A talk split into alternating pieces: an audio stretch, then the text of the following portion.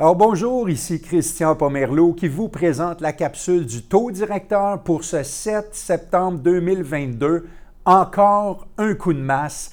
La BDC a annoncé aujourd'hui que son taux directeur augmente de 0,75% Ce taux est aujourd'hui à 3,25% C'est la cinquième hausse consécutive depuis le 2 mars 2022. Euh, la Banque du Canada, sa décision, elle a été prise et basée sur les perturbations persistantes de l'approvisionnement mondial. Il y a les effets de l'éclosion du COVID encore mondialement et la guerre en Ukraine. C'est un frein à la croissance mondialement et ça fait monter les prix. L'inflation au Canada est toujours élevée, même si l'EPC global est passé de 8,1 à 7,6. Donc, il y a déjà un effet qui s'est fait ressentir en juillet, mais reste que c'est encore élevé, principalement dû à la baisse des prix de l'essence. Mais l'inflation, c'est tout de même généralisé, on le ressent partout, surtout dans les coûts de service. L'économie reste en situation de demande excédentaire, puis le marché du travail est tendu. On a les indicateurs de demande intérieure qui sont encore forts avec une consommation qui progresse et des investissements d'entreprise. Mais c'est surtout le marché du logement qui écope après une période de croissance insoutenable pendant la pandémie. Donc, la Banque du Canada juge qu'il faudra possiblement resserrer même davantage avec des hausses de taux futurs. Maintenant, dans son commentaire le 2 septembre, Royce Mendes, qui est le chef euh, de la stratégie macroéconomique de Desjardins, mentionnait que la Banque du Canada puis plusieurs autres banques centrales ont plutôt démontré une politique monétaire de rattrapage en réagissant beaucoup trop tard lorsque la détérioration de l'activité économique était forte, puis en prenant trop de temps pour éliminer les programmes d'assouplissement quantitatif quand l'économie roulait d'elle-même. On va regarder un peu le monde. L'optimisme qui a été engendré dans les dernières semaines par la réouverture de l'économie chinoise. C'est plutôt traduit par des spéculations d'une récession à venir ou d'une pression importante sur les chaînes d'approvisionnement et de transport. La Chine jongle encore avec des restrictions pandémiques, puis aussi un marché immobilier qui est totalement anémique. Euh, il en souffre beaucoup. Euh, et puis, euh, il faudra patienter encore un peu pour voir la Chine en meilleure posture économique. Puis, c'est un gros moteur de l'économie mondiale. Euh, la récente baisse des coûts de l'énergie a grandement aidé plusieurs autres marchés émergents, mais ceux-ci continuent tout de même de procéder à un resserrement marqué de leur politique monétaire. Par contre, les perspectives des économies des, pays de la zone euro sont plutôt inquiétantes. On vit une baisse de coût de l'énergie presque partout dans le monde, mais dans les pays européens, le coût de l'énergie, ça vient gâcher quasiment tout leur scénario de reprise. Dans ce contexte de macroéconomie, la Banque nationale a revu à la baisse les prévisions de croissance mondiale pour 2022, mondialement de 3% à 2,7% nos voisins américains, eux autres, euh, ont des consommateurs qui sont généralement relativement pessimistes, puis les dernières données économiques publiées n'ont pas été en mesure de mitiger leurs attentes. Il ne faut pas oublier que l'inflation a frappé le, 9,1% en juin. En contrepartie, il y a de bonnes créations d'emplois depuis le début de l'année euh, chez nos voisins américains. Leur immobilier, par exemple, en a pris tout un coup aussi. La revente des maisons est en baisse de 16% depuis janvier et les demandes de prêts hypothécaires en baisse de 25% pour la même période la dépense des ménages était nettement plus faible que celle qui avait été prévue.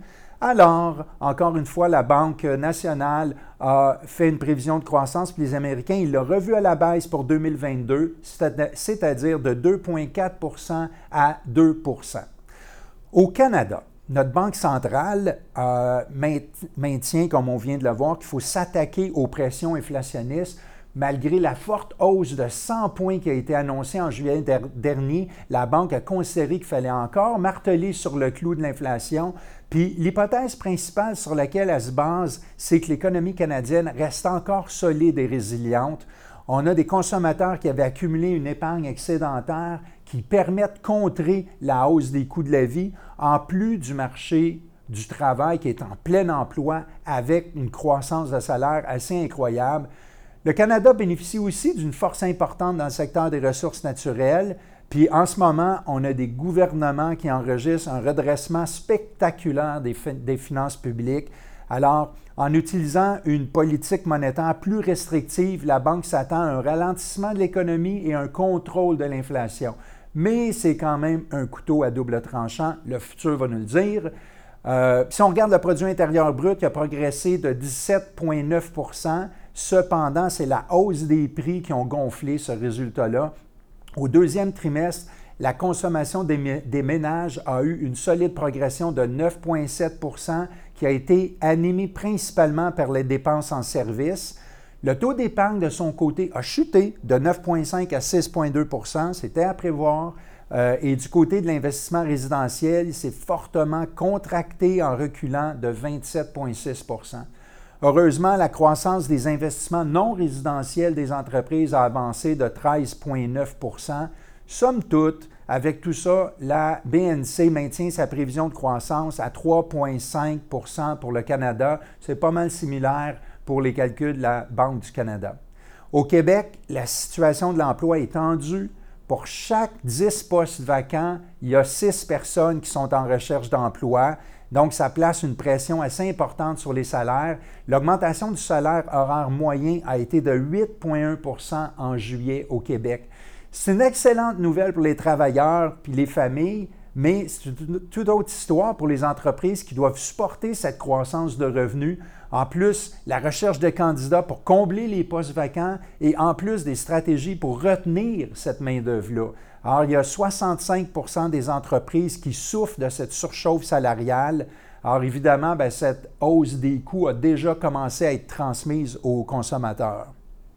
Si on regarde notre immobilier, qui nous intéresse tant, euh, le resserrement énergique de la politique monétaire a eu des conséquences immédiates sur le marché de l'habitation au Canada. On va certainement voir une conséquence de ce qu'on vit aujourd'hui avec cette hausse-ci. On a la vente des maisons existantes qui ont chuté de 31% depuis leur sommet de février 2022 et le prix moyen des maisons a quant à elle chuté de 17% au Canada.